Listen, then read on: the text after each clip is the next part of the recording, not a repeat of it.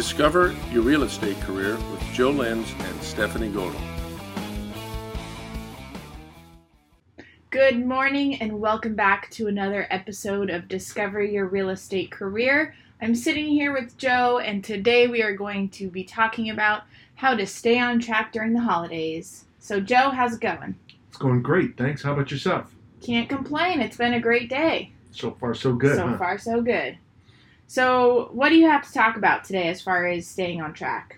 Well, I guess I my first question is, is what defines a great day for you? A great day is when I wake up happy and healthy, and you know, I'm pumped to go to work and do what I do every day. That's really what a great day is for me. Up with a smile on my face. No, that's cool. That's cool.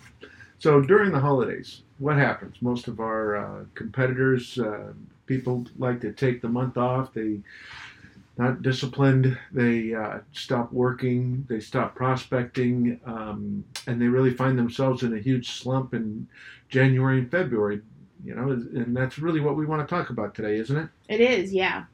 So how can you overcome that? Um, you know, when when you know uh, that a lot of your competitors are, are doing just that, how do you take advantage of that? And you know, what do we do? You show up every day and go to work.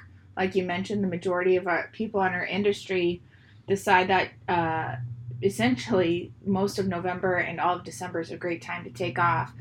Um, but then they find themselves scrambling in March and April, thinking, "Wait a second, why is it like I'm, you know, starting the wheel all over again?"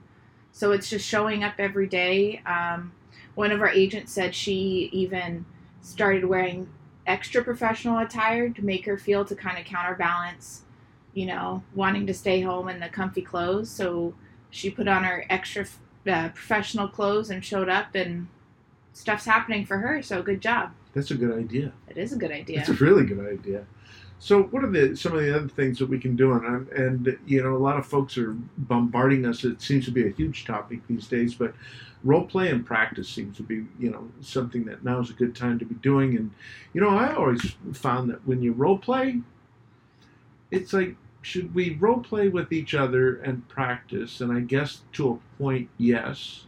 But I think the best role play that we could possibly do is you know, actually making that call, actually making that that appearance, actually holding the open house, and practice while doing, and really honing our skills while I guess we're on stage is what I would call it when it's the real live deal. What do you think of that? Definitely. And if you don't practice, it's kind of like, what are you doing then? You know, we are professionals we deal with people's biggest assets usually in their entire lives. And it's the you know the lakers don't go out and you know don't practice between games. They're out there every single day. And it's kind of like the same thing. How can we expect to be as good as we can be if we fail to practice? So i think that's a huge thing. And now is also a great time i think to be out there you know prospecting generating more leads for yourself um, and doing some aggressive lead follow up and really taking a look at, you know, what if you took all the buyers, for example, in today's market? There were a lot of buyers in the beginning of the year and throughout the whole year that, that wrote offers and they wrote, you know, X number of offers and they didn't still don't own a home. Mm-hmm. Uh, and they took themselves out of the out of the game for whatever reason they wanted to, but they they didn't buy anything. Um, I'm thinking that now is just a wonderfully terrific time to be calling them up and saying, hey, you know what? Now's a good time for us to be going out and looking at property for several reasons. A, there's a really nice inventory to choose from, and B, uh, because of that inventory, there's not as many buyers to compete with, and, and you know chances of you getting a home closer to what you really want is really exponentially greater than it's ever been. Now's a great time for you to be doing that. It is a good time, and that's a great point. Just reaching out to all of those people that, you know, you you the business tends to slow down a little bit during the holiday time, which is Of course. totally fine. Um, and taking a list that you've accumulated for over the year, like now is the perfect time to do that because you have a little bit more downtime than you maybe had during the summer or earlier this year. So why not, you know, dust dust that list off and go through it?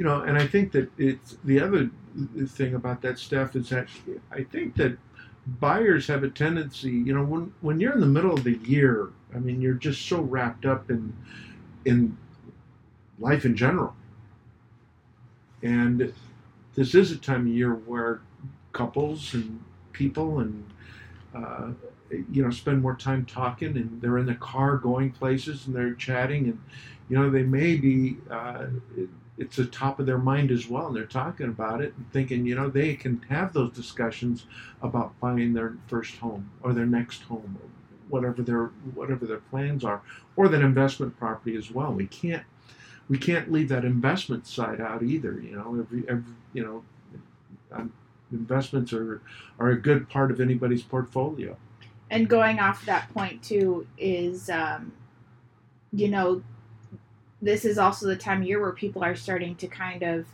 you know taper down 2018 and talk about their hopes and dreams for 2019 and touching base with them about helping them make that home ownership dream a reality during this time frame is a great way to get your foot in the door um, for a strong 20, 2019 so, do you have hopes and dreams for 2019, Stephanie? I have zero. No, I'm just, I'm just kidding. of course I do. Again, that's that's what drives me every day is is those types of things. So, um, just reaching out, and that's something that we take time to to talk about and set and make a goal list for.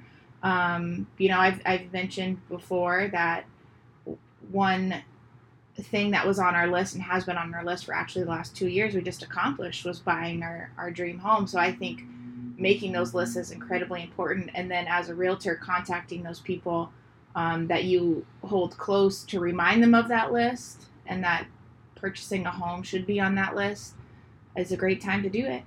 So you and your husband have goals and, and aspirations and things you want to do in 2019 and I would imagine you've also got them set up for the next five years and 10 years mm-hmm. as well. Um, so do you start working on those and you know the answer to this question but you know do you start working on those on january 2nd or are you implementing the plan now so going back to our original uh, original topic of you know working through the holidays same thing. Of course i don't sit there on january 1 or january 2 and say what do we want to do this year? Uh, this is something we plan out a few months prior to so we can gear ourselves up to make our goals happen sooner than later as opposed to waiting till let's say november for our goals to happen. So it just goes back to now is the time you put in the work now and you'll start 2019 off with a big bang. And another thing to do within that time frame um, you know we talked about taking some time during this slower season to make those phone calls and reach out to people you may not have spoken to, but it's also a great time to brush up on your skills.